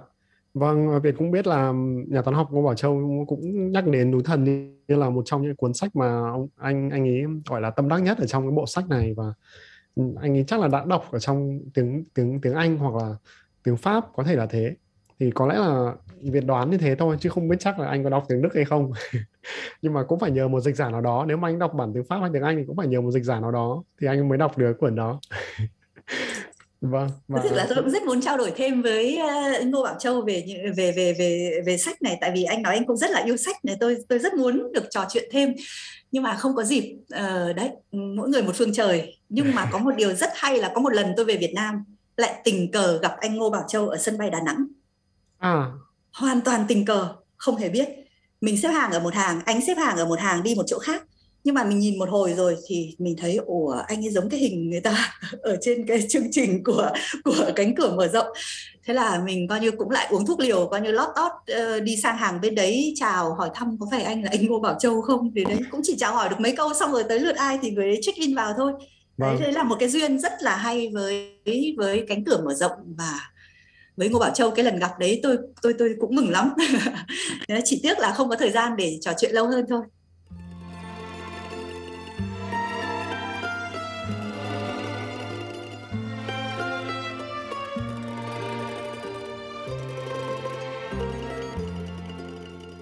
sau núi thần thì chị đã tiếp tục tác phẩm nào mới của các nhà văn khác chưa ạ? Sau núi thần thì tôi có dịch thêm một cuốn nữa của Thomas Mann là cái cuốn cuối cùng của Thomas Mann. Ông mới viết xong tập 1 thì ông qua đời, cuốn sách mà chưa có kết cục. Đấy là cuốn uh, lời thú nhận của tay lừa đảo Felix Krull. Vâng. Đó. Dạ. Đấy thì uh, Thomas Mann là tôi dịch tổng cộng là có 3 tác phẩm như vậy thôi mặc dù ông viết vâng. rất là nhiều có có nhiều tác phẩm rất là đồ sộ đấy Việt có nhìn thấy cuốn um, lời thú tội của gã, à, gã lừa đảo vậy ạ gã lừa đảo Việt có nhìn thấy hình như là cuốn sách mới xuất bản thôi mới mới đây thôi sao ạ trước gần Covid rồi anh trước vâng, Covid rồi đây. hình như vâng. cuối năm 2018 cuối à, năm 2018 anh vâng. ạ dạ. ờ, nhắc đến những cái tên thì ở trong tác phẩm uh, chết ở Venice này cũng có những cái tên rất là quan trọng mà nhân vật chính uh, khi mà nghe tên của cậu bé cậu ông ấy không biết là phát âm như thế nào hay là đánh vần như thế nào nhưng mà ông chỉ nghe được cái âm điệu đó thôi và chị đã dùng có lẽ là chị dùng cách để phiên âm tiếng Việt để mình tả cho người cho người người người đọc cái cái âm đó. Thực ra là tác giả đã tả cái cái về cái âm hưởng của cái tên gọi đấy rất là kỹ ở trong cuốn sách rồi. Thực ra tôi chỉ cần bám rất là sát thôi. Ở trong nguyên bản tiếng Đức uh, ông cũng viết tên cậu bé là Tassio. Vâng. vâng thế nhưng mà ông ấy cũng hướng dẫn là khi mà người Ba Lan họ phát âm ra thì họ là Tassio đó đấy à. thì thì nhà đấy thì thì uh, và ông cũng tự ông cũng giải thích là lúc mới nghe loáng thoáng ông không nghe rõ thì ông nghe cứ nghe cứ như là azio azio là là một cái từ người ta hay sử dụng trong uh, âm nhạc nói về nhịp điệu của bản nhạc hay sao đó thì uh, thực ra tất cả là tôi cố gắng bám sát Thomas Mann thôi còn thì không có thay đổi gì về về wow. những cái cách phát âm hay là tên đó khi mà mình xem bản dịch thì đôi khi mình gặp những bản dịch mà họ chuyển chuyển cái tên của nhân vật ấy ạ thành một cái âm gọi là âm phiên âm. Phiên âm để cho người đọc thậm chí là có thể phát âm được cái tên đó. Nhưng mà có vẻ như là với phong cách dịch thuật hiện đại hay là những bản dịch hiện đại hơn thì tên thường được để giữ nguyên ký tự Latin hay là tên gốc. Và cái điều đó cũng đôi khi ờ, cho người người người đọc cái sự cái quyền tự đọc. Nhưng mà đôi khi là cũng không thể biết chắc chắn là đọc như thế nào. Như tiếng Đức hay là tên của Action Back chẳng hạn thì Việt Việt nghĩ là chị đọc trong tiếng Đức thì nghe nó nó thần gốc hơn vâng um, hay là đấy Tadzio đó tức là có cái chất ba lan cái gốc ba lan của tên đó ở trong đó chứ không phải là hoàn toàn là chỉ là tên tên của một người uh, ví dụ như là người uh, người anh hay là người ý đúng không ạ thì yeah. Dạ. đúng là việt nghĩ là nếu mà với, với một người dịch thuật uh, gặp một tác phẩm mà trong đó có rất là nhiều những ngôn ngữ hay là văn hóa pha trộn trong đó thì chắc là mình cũng sẽ gặp những cái lựa chọn thế thì cái điều gì nó sẽ là cái kim chỉ nam sẽ là một cái tiêu chí lớn nhất cho mình để mình lựa chọn cái cách chuyển ngữ đấy để cho nó thỏa mãn nhất? Có nhiều trường phái khác nhau. Ờ, nhưng mà thực ra phương châm của tôi là tôi muốn giữ nguyên nguyên bản. Tên gọi cũng như là địa danh ờ, nếu mà được mình giữ nguyên bản thì người đọc là chúc chắc đúng. Ờ, nhưng mình cân nhắc cái lợi cái hại thì đến lúc nếu mà người đọc muốn tìm hiểu về cái vùng đấy hay là muốn muốn tìm hiểu về cái tác phẩm gốc mà có cái tên nguyên bản thì dễ dễ tìm hơn. Chứ nếu bây giờ mình lại dịch, mình chuyển sang cái khác rồi là tìm rất là khó, nhiều khi chật lấp không biết. Đó. Thế thì thực ra tôi cũng ở đây, đấy, công việc dịch thuật rất là cô đơn mà ngồi ở bên này ờ, chứ không phải ở Việt Nam. Cho nên là không có được bao nhiêu đồng nghiệp cả. Cái cái cái cái giới giao thiệp để trao đổi rất là nhỏ. Thế cho nên mình cũng chưa được trao đổi kinh nghiệm nhiều vâng Việt cũng nghĩ là khi mà mình xem bộ phim chuyển thể từ cuốn sách này của đạo diễn người Ý Visconti ạ thì thực ra ông ấy cũng dùng cũng dùng rất là nhiều ngôn ngữ ở trong đó. Tiếng Anh rồi tiếng uh, tiếng Ý thì bản thân cái không khí chung là nó giống như ở trong trong cuốn sách thật là mình tiếp xúc với nhiều ngôn ngữ khác nhau. À, nhưng mà đương nhiên cuối cùng mình phải xem phụ đề tiếng Việt ạ. à, anh nói rất đúng là cái bối cảnh ở Venice uh, trong chuyện cũng như là ở trong phim ấy là một cái bối cảnh rất là quốc tế. Ở đấy từ rất nhiều năm nay rồi rất nhiều uh, thương gia cũng như là du khách quốc tế đến mấy thế kỷ nay rồi. Đó là một nơi rất là cởi mở rất là đông các thành phần cho nên là mình cũng cố làm sao để cho thể hiện được cái tính chất đấy lên. Thì, thì wow, tôi nghĩ wow. đấy đấy cũng là một cái khía cạnh của cuốn sách. Dạ dạ. Không nên thay đổi. Việt nghĩ đến ờ, cái thay đổi khá là lớn ở trong bản truyền thể điện ảnh và là một người làm phim thì Việt cũng rất là hay tìm hiểu những tác phẩm uh, điện ảnh mà chuyển thể từ sách. Sau khi đọc sách xong thì mình có thể mình uh, xem phim chuyển thể để xem là người ta đã làm như thế nào. Với uh, chết ở Venice thì uh, nhân vật chính ở trong phim uh, không phải là một nhà văn mà là một uh, nhà soạn nhạc một uh, nhạc trưởng. Đấy là có lẽ là một cái thay đổi rất là lớn. Tuy nhiên mà nhờ đó mà ngôn ngữ của âm nhạc được dùng rất là hiệu quả để thể hiện cái cảm xúc và điện ảnh hóa ờ, tác phẩm văn học. Việt nghĩ là đó cũng là một bộ phim rất là đặc biệt. Chị đã có ờ, xem phim thế là Venice. Uh, chưa ạ? Ờ, tôi có xem anh có xem. Nhưng mà xem lúc bấy giờ thì chưa đọc sách cho nên là uh, ham trước tiên là ham những cái cảnh đẹp của Venice và và gọi là các cái giá trị nghệ thuật điện ảnh chủ yếu. Nhưng mà anh nói rất đúng mà về chuyện này tôi không dám múa dìu qua mắt thợ đâu. Đây là lĩnh vực của anh. Đó nhưng anh nói rất đúng là cái âm nhạc là một một cái phần rất là quan trọng khi mà chuyển thể sang điện ảnh. Thì ờ, đạo diễn Visconti đã cố gắng uh, có thể ông ấy đã đổi cái nghề của nhân vật chính. Cũng vì cân nhắc theo cái hướng này cái đấy thì tôi không không không rõ. Wow. Vâng. dạ, nhưng mà nó phù hợp với bộ phim của ông. Ông đổi như vậy thì rất là phù hợp với bộ phim của ông. Đó. Thế còn uh, ở trong tác phẩm trong chuyện ấy, thì phải làm nổi bật cái giá trị nghệ thuật bằng bằng ngôn từ thôi. Đó. À. thế nhưng mà Thomas Mann là một người rất là cầu toàn. Thế cho nên là những cái câu văn mà ông ấy viết ở trong đấy cũng rất là giàu tính nhạc mà rất là cân đối ông ấy cố gắng ông ấy viết một cái câu chính là nếu mà thêm hai câu phụ thì phải làm sao cho hai câu phụ tương đối cân đối với nhau hoặc à. là thêm hai thành phần phụ thì cũng phải khá là cân đối với nhau và uh, ông sử dụng rất là nhiều tính từ mà khi mà mình mình đọc hay là thầm thôi không cần đọc ra tiếng mình cũng có cảm giác như nó rất là uyển chuyển đấy dạ. nhưng mà đúng anh anh đã đề cập đến một khía cạnh tôi nghĩ cũng rất là quan trọng của bộ phim là đương nhiên là là rất quan trọng rồi nhưng của cuốn sách đấy cũng là một cái giá trị được ở Đức này báo chí người ta ca ngợi nhiều tức là cái ngôn ngữ của chết ở Venice này rất là giàu tính nhạc. Và bản thân thực ra khi mà đạo diễn chuyển thể một tác phẩm điện ảnh thì theo cái cách là họ chọn họ chọn một cái chủ đề một yếu tố hay là một góc nhìn của mình để um, kể lại câu chuyện đó hoặc là thậm chí là mượn tác phẩm đó để kể câu chuyện của chính họ. Ờ, nhiều nhiều khi là như vậy nên là việc thì không đi tìm cái sự giống hệt ở trong hai tác phẩm điện ảnh và văn học, coi nó là hai tác phẩm có thể có một cái sự độc lập ở trong trong trong ngôn ngữ. Và khi mà mình tò mò với, mình đã yêu thích tác phẩm văn học rồi thì đôi khi mình có những cái sự tưởng tượng, mình có những cái sự kỳ vọng, có những tưởng tượng riêng của mình và cũng không ít tác phẩm điện ảnh bị những người người yêu sách họ họ không thích, họ thấy thất vọng bởi vì nó không giống tưởng tượng của họ hay là một cái sự kỳ vọng về diễn viên thể hiện cái nhân vật mà họ rất là yêu hay là một cái cảm xúc nhất định mà được tạo nên bởi một cái chi tiết nhưng mà trong trong cái tác phẩm phim thì đã bị cắt bỏ đi hoặc là được thay đổi. Có lẽ là người làm phim uh, chuyển thể từ văn học thì có cái sự tự do hơn so với người dịch thuật. Ờ, tôi cũng rất đồng ý với anh là nếu mà chuyển thể từ ờ, văn học sang điện ảnh mà lại bám sát vào văn học làm đúng y như thế thì thì nhiều khi nó là một bản copy dở. Đó. Ờ, một bản sao tồi thế cho nên uh, về hai cái chuyển thể của hai cái lĩnh vực nghệ thuật khác hẳn nhau như thế thì nó rất là phong phú và một cái sự linh động là người ta cần đến rất là nhiều. Còn dịch thuật thì lại là chuyện khác dịch thuật là vẫn là trong cái lĩnh vực văn học. Chỉ từ ngôn ngữ này sang ngôn ngữ khác thôi thì cũng cần có sự linh động vì hai cái ngôn ngữ đấy khác nhau. Ờ, nhưng mà tôi vẫn nghĩ là về dịch thuật thì phải bám sát nhiều hơn nhưng mà tất nhiên là nếu mà bám đúng như là câu Thomas Mann viết thì nó cũng thành ra một bản sao tồi đấy. tại vì là sang tiếng Việt như vậy không ai nói như thế cả nói ra ai cũng buồn cười. Vâng.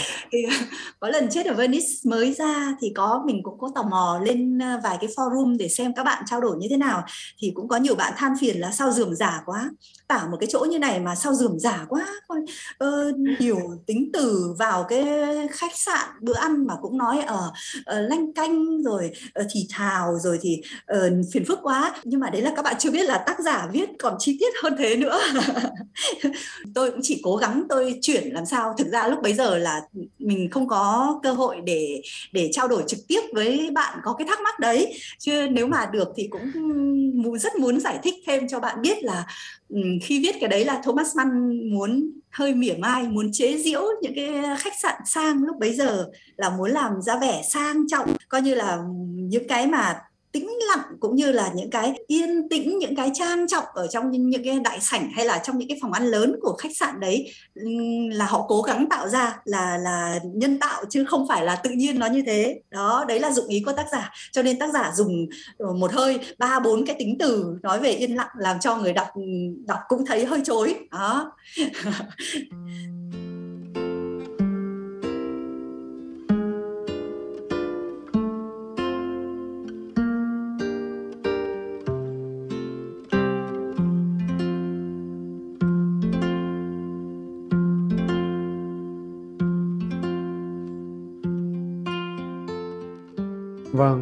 Việt thì chưa có đọc được Núi Thần nhưng mà sau khi nghe chị nói thì rất là muốn tiếp tục đọc ừ, Thomas Mann và thêm những cái tác phẩm khác của ông.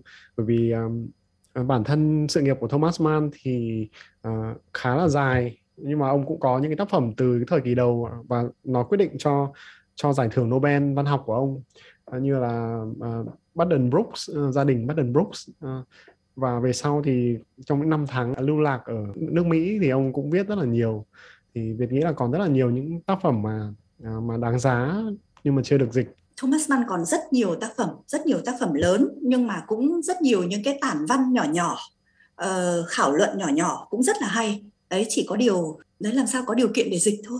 Dạ, cái đấy là cái khó. làm việc với các bạn ở nhà xuất bản một thời gian thì tôi cũng biết là công việc sáng tác cũng như là công việc xuất bản ở Việt Nam khó khăn lắm. Nếu mà có điều kiện thì tôi rất muốn giới thiệu trước tiên đối với bạn đọc Việt Nam cũng nên tìm những cái nhỏ nhỏ, những cái tác phẩm ngắn gọn của Thomas Mann đọc trước đã. Thì ờ, ví dụ như là chuyện ngắn thần đồng của Thomas Mann đọc xong rất là rất là thú vị rất là ý nhị đấy. Thì nếu mà các bạn ở Việt Nam muốn thì thì nên đọc những thứ như thế. Hay là như là um, chuyện uh, ông Fried ông Friedemann bé nhỏ cũng rất là rất là vui yeah. hay là chủ và chó đó ông này ông ông ông Thomas Mann này ông ấy viết hóm hỉnh lắm. Ừ. mặc dù ông ấy viết rất là trịnh trọng, mới đọc ra thì tưởng khô khan đạo đức lắm, nhưng mà mình mình ngẫm kỹ ra đằng sau đấy rất là hóm hỉnh mà có cái mũi nhọn mỉa mai ở trong đấy. Thế thì thì đấy là một vài chia sẻ với các bạn, nếu mà thấy, không thấy quá quá ác cảm với cái văn phong của Thomas Mann thì có thể tìm đọc những, trước tiên là những tiểu phẩm nho nhỏ như thế. Còn những cái tác phẩm rất là lớn mà ở bên này được ca ngợi rất là nhiều của Thomas Mann. Uh, núi thần ngoài núi thần ra thì có có bộ bốn tác phẩm hat trick như anh nói đấy. Uh, nhưng mà cũng có nội dung về dựa trên câu chuyện dựa trên một cái sự tích ở trong kinh thánh về anh em nhà Jacob uh, đó. Thì thì nhưng mà những cuốn đấy lớn lắm anh. Uh, bốn cuốn mà cuốn nào cuốn đấy dày cộp cộp. Thì chưa biết đến bao giờ mới dịch được. Đấy thì kiếm thì cũng hơi khó. Tiếng Anh là có vâng. nếu mà bạn nào đọc được tiếng Anh thì thì có thể vâng. tham khảo đó vâng. nhưng mà còn không thì trước tiên thì tôi cứ muốn giới thiệu tôi là thú thực là tôi chỉ thích dịch những cái chuyện nào nó hóm hỉnh nó vui thì bạn vâng. nếu mà giới thiệu thêm thì tôi giới thiệu với các bạn là thần đồng của Thomas Mann hay là ông Friedman bé nhỏ rất là thú vị như chị nói là đọc mà sẽ cũng thấy hóm hình và vui thì có một cái tính giải trí nhất định chăng vì là rồi anh tính giải trí là một khía cạnh rất là quan trọng của văn học. Thiếu cái này thì nó là uh, sách chuyên môn chứ nó không còn là văn học nữa. Đấy. Vâng uh, khi mà nói về văn học đức thì cũng có những bạn đọc có một cái sự e ngại nhất định là có một cái phong cách có thể là rất chặt chẽ hay là một cái chủ đề rất là cao cả hay là chủ đề lớn và đôi khi thử thách độc giả. Uh, nhưng mà khi chị kể về những tác phẩm này thì việt thấy là thực ra đọc lại là là là nhẹ nhàng và vui và thậm chí là mình hiểu hơn tác phẩm bởi vì nó nó có sự giải trí nhất định và nó có sự hóm hỉnh đó. Và những người nào mà sợ thì có thể tìm đến những tác phẩm này để có thể bắt đầu một cách vui vẻ hơn, đúng không ạ? Có thể gọi là sợ văn học đức hay là sợ những tác phẩm nặng đô quá. Như cầm quyển núi thần, thấy cả một quả núi trước mặt thì có thể là mình bắt đầu với chết ở Venice trước thì nhiều người Đức ở đây khi mà uh, bị hỏi họ cũng thú nhận là họ không đọc nổi đến hết núi thần đâu đối với họ cũng là khó yeah. Dạ. đấy nhưng thì tôi nghĩ là cũng phải có thời gian à dạ. nhưng mà ở đây có một có một uh, có một người tôi quen sơ sơ nhưng mà anh nói một câu rất là hay anh có cái tiệm sách anh hay giới thiệu sách anh nói một câu rất là dạ. hay là thì cứ thử thôi uh, mở cuốn sách ra cứ thử đọc vài trang trước đã thì đọc sách ấy, cũng giống như là ăn phô mai ấy không có thứ mình hợp có thứ mình không hợp. Nếu mà không hợp thì cũng không nên cố làm gì. Không thử thức được đâu. Đó. Vâng đúng ạ. Phải phải uh, hợp khẩu vị và đôi khi là cũng mình cũng phải ăn thử nhiều thứ xong rồi mình mới tìm ra được cái thứ mà mình thích nhất. Đúng rồi, rồi uh, đôi khi là phải kèm thêm những uh, món đồ uống ngon hay là ăn kèm một cái gì đó đúng không ạ? Đúng thế vâng khi mà chị trao đổi trước thì chị nói chị làm trong ngành kỹ thuật nhưng mà Việt thấy chị lại dành rất là nhiều thời gian với văn học, với với sách, với dịch thuật, với ngôn ngữ. Nếu mà mình nói về công việc dịch thuật ạ, thì theo chị nếu mà mình chia ra khía cạnh uh, kỹ thuật và khía cạnh về uh, sáng tạo, chị sẽ chia nó bao nhiêu phần trăm, bao nhiêu phần trăm này, bao nhiêu phần trăm kia? Ờ, tôi làm ngành xây dựng. Hiện nay là tôi đang có làm ở sở xây dựng của tiểu bang. Nhưng mà đối với tôi ấy, thì cái cái cái bối cảnh cái nền kỹ thuật của mình là giúp ích rất nhiều cho việc dịch kỹ thuật là cần chính xác cần cụ thể. Một cái bản vẽ mà muốn xây được lên cái nhà là phải không thiếu một chút gì từng tí xíu một. Thì cái bản dịch cái cái dịch thuật này cũng y như vậy. Nếu mà tôi dịch là tôi cứ phải từng chút một coi như đi từng chữ một cho đến từng câu xong rồi mới đến từng đoạn. Đấy thì đấy là cách làm việc của tôi. Thì cái yếu tố kỹ thuật là ở trong cái lúc dịch thuật đối với tôi là rất là nhiều. Chia ra phần trăm thì cũng không biết nói thế nào.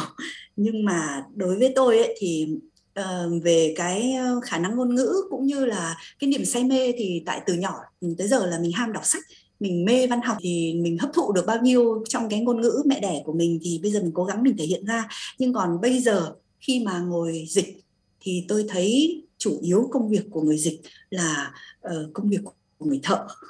Của người thợ rất là kỹ thuật rất là tỉ mỉ từng chút từng chút một chứ không có bay bướm không có uh, không không không có bay bổng không có nhiều trí tưởng tượng ở trong đấy đâu anh. Cái phần trí tưởng tượng hay là uh, nghệ thuật là tôi phó thác cho tác giả. Mình chỉ ừ. cố gắng làm sao mình đọc mình hiểu được à cái nội dung là như thế ẩn ý của tác giả là như thế. Cái đấy tất cả là cái công tác tìm hiểu trước đấy thì mình mới biết là lúc bấy giờ là tác giả đang ở trong hoàn cảnh nào tác giả có cái ẩn ý nào thì mình hiểu được ở đấy nội dung uh, trên mặt chữ là như thế ẩn đằng sau hàng chữ là có cái ý như thế thì bây giờ mình cố gắng mình chuyển bằng kỹ thuật sang ngôn ngữ mẹ đẻ của mình. Vâng, khi mà chị nói về ờ, xây dựng mà chị đang ờ, làm trong đó và Việt cũng nghĩ ngay đến sự liên quan giữa điện ảnh và kiến trúc bởi vì là nghệ thuật kiến trúc cũng là một nguồn cảm hứng cũng như là một cái nền tảng rất là quan trọng cho những người làm phim kiến trúc hay là cảm giác về không gian cảm giác về uh, những yếu tố để tạo hình những chất liệu uh, sự chắc chắn uh, một một cái um, tính um, hiệu quả ở trong không gian. Thì uh, khi mà mình làm phim thì mình luôn luôn phải suy nghĩ về điều đấy. Có lẽ là cũng cũng là những điểm gặp nhau của những môn nghệ thuật của của những thực hành của những công việc uh, tưởng như là rất là xa nhau. Nhưng uh, lại gặp nhau ở trong cái dự án cụ thể. Anh nói rất đúng đấy. Có nhiều lĩnh vực tưởng như là khác hẳn nhau ấy nhưng mà đến lúc nếu mà mình mình đặt chân vào cả hai lĩnh vực tự nhiên mình thấy ô nó có những cái điểm trùng hợp rất là bất ngờ không ngờ tới. Vâng. Việt cũng không bao giờ nghĩ là Việt sẽ đi làm một uh, podcast phỏng vấn các dịch giả. Việt cũng rất là yêu sách và đọc sách và đọc đọc truyện đọc để để viết kịch bản. Và ngôn ngữ ở trong kịch bản thì thực ra rất là khác ngôn ngữ ở trong văn học dùng để quay phim chứ không phải là dùng để à, mình đọc để à, để thưởng thức theo cách giống như nhà văn viết. Nhưng mà khi mà à, đọc chết ở Venice này chẳng hạn, có một sự liên tưởng không nhỏ đến năm màn của một vở kịch. Và cái sự chặt chẽ, những cái thời điểm của, bắt đầu của chương và kết thúc của một chương và cái cảm giác của chương tiếp theo mở ra làm cho mình rất là háo hức và cũng lo lắng cũng vừa hy vọng mà vừa hồi hộp. Giống như chị nói là xúc tích và cô động ở trong năm cái chương này. Khi mà mình đọc và mình nghĩ nếu mà một người hồi đó mà mình là một đạo diễn sinh thời cùng cùng với uh, nhà văn này thì thực ra mình cũng thèm được là làm chuyển thể lắm đấy. Thèm được là chuyển thành một tác phẩm điện ảnh lắm đấy vâng. Anh nhận xét rất là chính xác đấy. Cái bố cục của cái cuốn chết ở Venice này rất là hoàn chỉnh có thể gọi là mẫu mực cho những cái chuyện ngắn kiểu như thế này đấy. Tôi đấy là nhận xét của tôi đấy. Mà nếu mà anh đọc kỹ thì anh thấy ở trong cuốn sách có ba chỗ tác giả tả cái bãi tắm ở Lido. Lần đầu tiên nhất là khi ông vừa mới tới nơi lên trên phòng ông nhìn xuống thì lần đầu tiên mới đến thì ông thấy lúc bấy giờ là chiều lên cho nên là bãi tắm vắng người không có bao dạ. nhiêu người. Đấy quang cảnh nó bình lặng. Đến lần thứ hai là khi đấy là ông nằm nghỉ buổi sáng, ông nhìn mọi người chơi, ông đã biết, được nhìn thấy cậu bé ở trong phòng ăn rồi. Bây giờ ông nhìn thấy nó đi qua đi lại lúc bấy giờ. Tâm trí ông đang có phấn khởi lắm, đang cao hứng lắm. Cho nên là cái bãi tắm lúc bấy giờ nó nhộn nhịp. Ông mô tả nó hết sức là nhộn nhịp, đông vui, nhiều màu sắc, đủ mọi hoạt động sinh hoạt rất rất là là là phong phú. Còn đến lần thứ ba uh, Thomas Mann tả cái bãi Lido đấy là khi Aschbach cũng nằm trên cái ghế ở ngoài bãi đấy nhưng mà trước lúc ông qua đời lúc bấy giờ cái bãi tắm nó hoang vu điều hưu ba lần tả khác hẳn nhau là anh cùng một địa điểm nhưng mà anh có thể thấy y như cái câu kiều ấy là cảnh nào cảnh chẳng đeo sầu người buồn cảnh có vui đâu bao giờ. Vâng. nó thể hiện đúng cái tâm trạng của nhân vật lúc bấy giờ thấy cái bút pháp của tác giả làm sao mà mình dịch để mình có thể chuyển được như vậy, để cho độc giả cũng cảm được như vậy? Thì lúc bấy giờ mới gọi là đạt ở trong ờ, cuốn sách này thì mình cũng ờ, thấy rõ là tác giả đã lựa chọn một cái bối cảnh và tả cho mình cái cái cái không gian đấy rất là cụ thể để cho mình, dần giống như là mình đi theo đi theo ông này trong cả khách sạn này, cả cái chuyến đi. Và lúc nào mình cũng mường tượng được là mình đang bước đi ở trên những cái bãi biển đó, trên bãi biển rồi trong khách sạn đó, đi cạnh ông ta và cùng đôi khi là có một cái, cái từ mình gọi là mình mình cứ nhìn trộm cậu bé kia cùng với ông ta vừa vừa có một cái sự hồi hộp mà cũng vừa một cái cảm giác áy náy uh, lo lắng tự vấn bản thân và bản thân cuốn sách này cũng rất là gây ra những cái cảm xúc. Có thể nói với ờ, nhiều độc giả sẽ là những cảm xúc hỗn độn. Mà đấy cũng là cái thành công của Thomas Mann đấy khi viết vâng. cuốn sách này ông ấy đã gợi ra được ông ấy đã coi như là truyền cảm đến nỗi coi như độc giả khi đọc là tưởng tượng ra được khung cảnh ở đấy mà cảm nhận được cả tâm trạng của người trong đấy nữa thì tôi nghĩ đấy là cái thành công lớn nhất của Thomas Mann.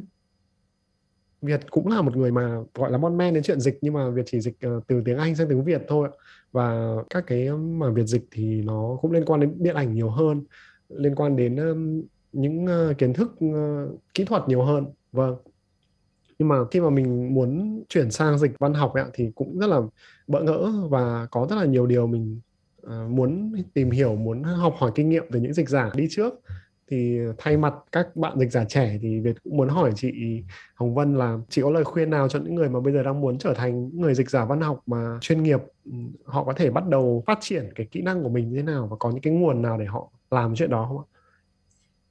Ừ, tôi nghĩ các bạn cứ thử đi tức là các bạn, nếu mà các bạn muốn để ờ, mình có cái thôi thúc đấy, mình thấy, ôi, cái đoạn này hay quá, cái chuyện này hay quá, thì mình cứ thử dịch đi. Thế xong ừ, ăn thua là mình cảm nhận như thế nào? Nếu như mình cái cảm hứng của mình cao mà mình mình mình cảm cái cái chuyện đấy thì tôi nghĩ mình sẽ diễn đạt lại được bằng ngôn ngữ của mình thôi. Còn thực ra tôi tôi không có học nghề này cho nên dịch thì là cũng là làm theo cảm hứng thôi. Cho nên tôi cũng chỉ khuyên các bạn là nếu mà các bạn thích thì các bạn cứ nên thử không nên ngại cũng không nên sợ mình thiếu kinh nghiệm hoặc là mình thua các bậc gạo cội hay sao đó. Mình phải thử trước đã mình cứ thử sức của mình đã. Vâng nếu mà có bị phê bình thì mình tiếp thu. Lúc bấy giờ thì mình học được nhiều lắm ấy. Vâng. đấy chứ còn uh, nếu mà mình ngại mình sợ uh, mọi người chê thì mình không thử thì rất là uổng. Mình thích cái gì mình nên làm cái đấy thực sự là như thế. Đến một lúc nào đấy mình muốn quá không chịu nổi đâu. Vâng mình phải nghe theo tiếng gọi của cái sự yêu thích của cái đam mê đấy đúng không? Đúng rồi của cái sự đam mê của mình thôi. Vâng. Hoặc là có thể là nó sẽ dẫn mình đến đến với việc uh, dịch tác phẩm khác. Giống như chị đã rất là thích một tác phẩm mà được dẫn đến một tác phẩm khác. Vâng. Đúng rồi anh. Dạ, con đường nhiều khi nó không đi thẳng đâu mà Đấy, nó có nhiều ngả rẽ thì lúc bây giờ mình phải cân nhắc thôi. Nếu mà mình đọc xong cái cuốn chết ở Venice thì mình nên hoặc là mình có cái cuốn nào có thể đọc kèm như là một cuốn sách song song song hành cùng với cả một cuốn sách chết ở Venice? Câu hỏi này là khó đấy anh. Hơi bị khó đấy. Thực ra đối với tôi thì cho tới giờ là chết ở Venice là là một đỉnh cao về nghệ thuật văn học tương đương thì quả thực là tôi chưa tìm thấy ai đọc truyện ngắn của các tác giả khác. Tôi cũng rất thích nhưng mà uh, xúc tích đến như thế này mà uh, cô động cũng như là thâm thúy đến như thế này thì tôi chưa có chuyện ngắn nào mà gây cho tôi được cảm hứng như cuốn này. Thực ra núi thần của Thomas Mann cũng cũng rất là hay nhưng mà khó đọc thì tôi cũng ờ, không biết có dám khuyên các bạn không đây. Nếu được thì xin các bạn cứ thử. Nhưng còn gọi là so sánh với núi thần thì tôi cũng rất thích một cuốn khác của một tác giả người Áo là ông Robert Musil thì ông có viết một cuốn về một nhân vật cô đơn giống như là nhân vật chính của núi thần. Thì đấy là cuốn mà um, The Man Without Qualities. Đấy dịch ra tiếng Anh là như vậy. Thế thì thì cuốn đấy tôi thấy cũng rất là hay cũng rất là tâm đắc. Nhưng mà rất tiếc là cuốn sách cũng không được hoàn thành. Tại vì uh, tác giả đột tử trước khi uh, cuốn sách kết thúc. Đó thì mình không có được cái kết cục. Đấy là một cái thiệt thòi rất là lớn một cái cuốn sách một cái kết cục của nó giá trị cũng bằng khoảng phần ba cuốn sách mà nó không có là mất đi giá trị rất là nhiều rồi. Nhưng mà ông ấy viết cuốn đấy tôi thấy cũng rất là nhiều trăn trở uh, giống như là tâm trạng của các trí thức trong một cái giai đoạn bế tắc không tìm ra lối thoát về tinh thần. Đó thì tôi nghĩ cái đấy cũng là một cái đề tài khá là khá là hiện thực bây giờ. Ừ. đối với nhiều người trí thức phải loay hoay tìm kiếm lối đi. Đó thì thì đấy là một cuốn mà tôi tôi tôi rất thích đó nếu mà các bạn cũng quan tâm thì có thể tìm hiểu. Cảm ơn chị Vân đã giới thiệu và hy vọng là các bạn có thể tìm The Months Without Quality ạ. The Months. Months vâng. Qualities. Vâng. Có thể tạm dịch là người đàn ông không phẩm chất. Đây cũng là mong muốn của chương trình là giới thiệu sách hay và giới thiệu câu chuyện của những người dịch giả thầm lặng. Những người dịch giả mà ít khi các bạn đọc có có được tiếp xúc uh, trực tiếp và nghe câu chuyện về hành trình chuyển ngữ hành trình uh, mang tác phẩm từ tiếng Đức sang tiếng Việt. Rất là nhiều những cái câu chuyện thú vị hôm nay chị Vân đã chia sẻ và uh, Việt tin các bạn sẽ càng muốn đọc lại chết ở Venice nếu các bạn đã từng đọc và ai mà chưa đọc thì không thể nào bỏ qua. Và cuốn sách này nó cũng rất là gọn nó cũng rất là vừa phải để mình có thể đọc ở trong vòng ừ. vài ngày là mình có thể thậm chí là hai ngày một ngày là mình có thể đọc hết được cuốn này rồi. Nhưng mà để cảm nó thì đương nhiên mỗi người sẽ có cái thời gian riêng và đây là trong cái thời sách gian... bỏ túi được yêu thích nhất ở đây đấy. Ồ vậy ạ. Thế thì bỏ túi rất là tiện. Việt dạ. lựa chọn cũng tình cờ thôi nhưng mà có vẻ là cũng uh, trúng được một uh, gọi là uh, một bom tấn của văn học Đức. Anh như vậy là có biệt nhãn anh lựa chọn tình cờ mà anh chọn ra ngay được như thế này là rất là có biệt tài thực sự thì chị quá khen thôi nhưng mà Việt thì ờ, cũng rất là mới ở trong việc là khám phá sâu về văn chương và Việt vẫn trước hết trước này là người đọc trung thành và nhiệt tình thôi hy vọng rằng tủ sách cánh cửa mở rộng này có thể sẽ có mùa 2 chăng để cho người đọc Việt Nam có thêm thêm những cái món ăn có thêm những ờ, miếng phô mai mà phim phô mai mà nhiều vị ạ. Yeah. Đúng rồi nhiều vị. Tôi rất hy vọng như vậy và cũng rất cảm ơn anh đã có cái ý tưởng rất hay này để giới thiệu đến các bạn mà anh có cái niềm say mê như thế này là điều đáng quý nhất rồi. Cứ tiếp tục đi dạ, anh cứ dẫn bước trên con đường mà anh chọn. Dạ à, và và bây giờ thì à, để cảm nhận rõ hơn cái cái âm nhạc ờ, của chết ở Venice trong bản tiếng Đức và bản tiếng Việt của dịch giả Nguyễn Hồng Vân thì xin mời các bạn cùng nghe phần trích đọc tác phẩm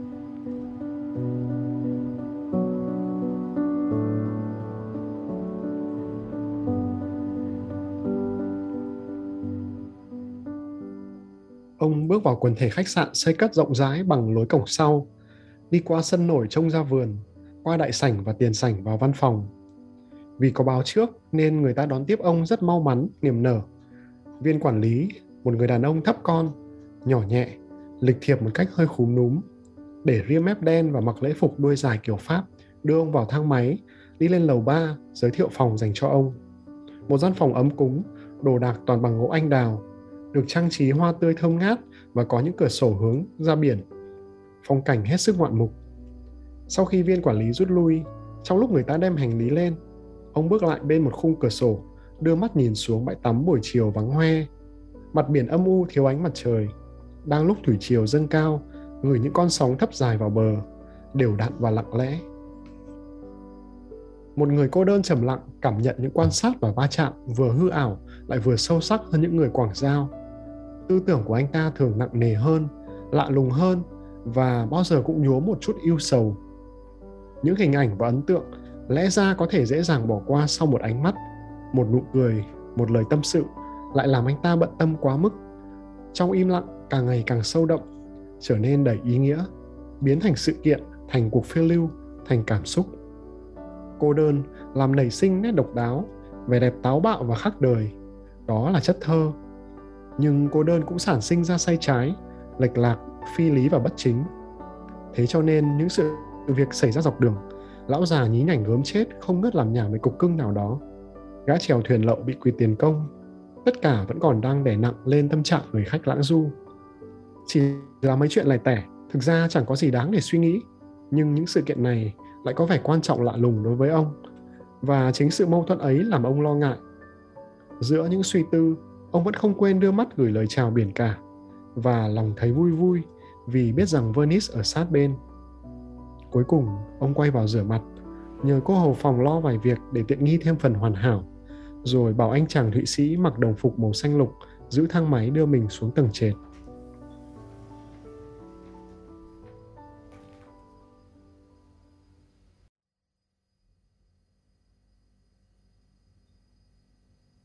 Đây là một đoạn ở trong chương 3 của cuốn sách vâng. thì à, tôi xin đọc đoạn ngắn để các độc giả gọi là nghe âm hưởng tiếng Đức một chút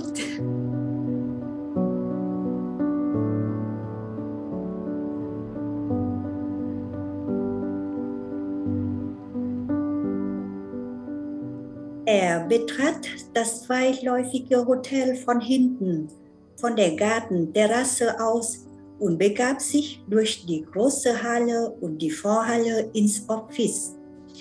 Da er angemeldet war, wurde er mit dienstfertigem Einverständnis empfangen.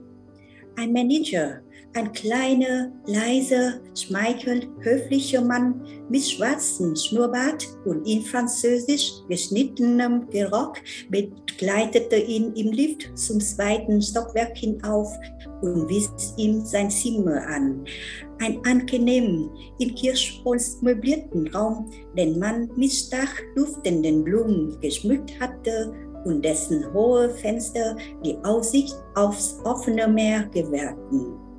Er trat an eins davon, nachdem der Angestellte sich zurückgezogen und während man hinter ihm sein Gepäck hereinschaffte und im Zimmer unterbrachte, blickte er hinaus auf den nachmittäglich menschenarmen Strand und die unbesonnte See, die Flutzeit hatte und niedrige, gestreckte Wellen in ruhigem Gleichtakt gegen das Ufer sandte.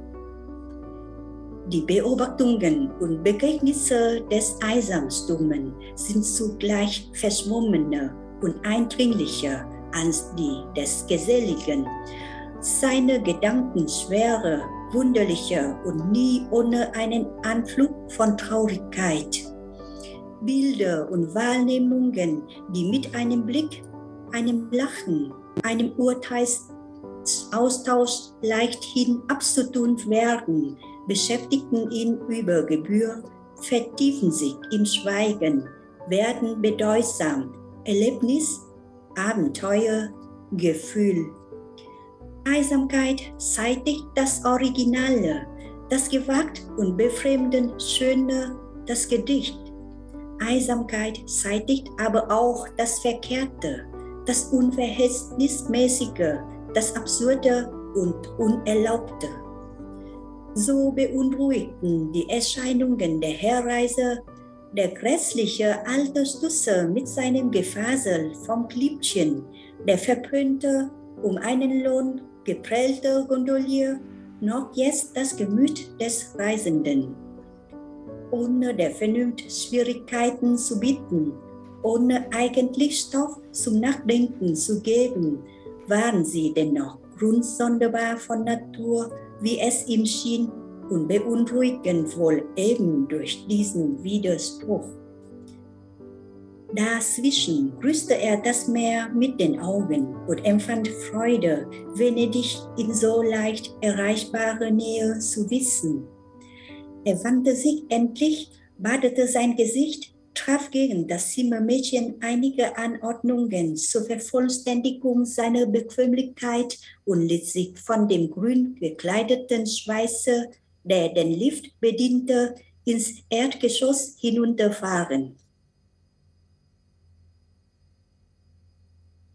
Vâng, rất là vui, rất là tuyệt vời vì được nghe bản gốc qua giọng đọc của chị ạ cảm ơn chị rất là nhiều. Chắc là ít khi mà mình phải đọc đọc thành tiếng như thế này đúng không ạ? Rất ít rất rất ít khi dạ. Vâng khi mà bắt đầu cuốn chết ở Venice thì Việt cũng không bao giờ nghĩ là mình có thể sẽ thực hiện được một cái buổi nói chuyện sâu và uh, nhiều cảm xúc như thế này. Xin uh, chúc chị thật là nhiều sức khỏe và có thêm thật là nhiều cảm hứng trong công việc trong sáng tác trong công việc dịch thuật nữa. Rất là mong có dịp được gặp chị à, trực tiếp à, tại à, Việt Nam hoặc là tại một nơi nào đó.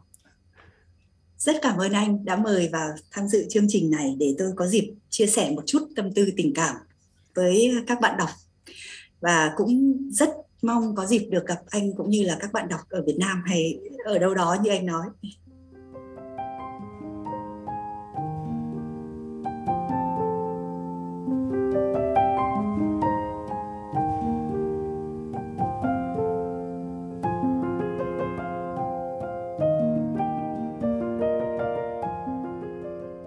Vâng, tôi tin là sau cuộc trò chuyện với dịch giả Nguyễn Hồng Vân, các bạn sẽ có rất nhiều lựa chọn để đọc tiếp theo Chết ở Venice.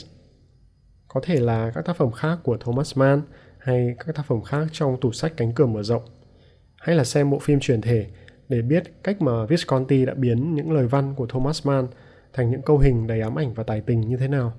Với tôi thì tôi nghĩ mình sẽ đến với Thần Đồng, chuyện ngắn mà chị Hồng Vân giới thiệu. Hy vọng những tác phẩm tiếp theo mà chị Hồng Vân dịch sẽ sớm đến với độc giả Việt Nam. Nếu các bạn có các tác phẩm yêu thích và muốn chúng tôi thực hiện phỏng vấn với dịch giả của cuốn sách đó, xin hãy gửi lời nhắn và câu hỏi cho The List Show tại email listshow.pod@gmail.com. Love in Translation The List Show sẽ lên sóng hàng tuần vào tối thứ sáu lúc 8 giờ trên nền tảng Spotify, Apple Podcast và Anchor.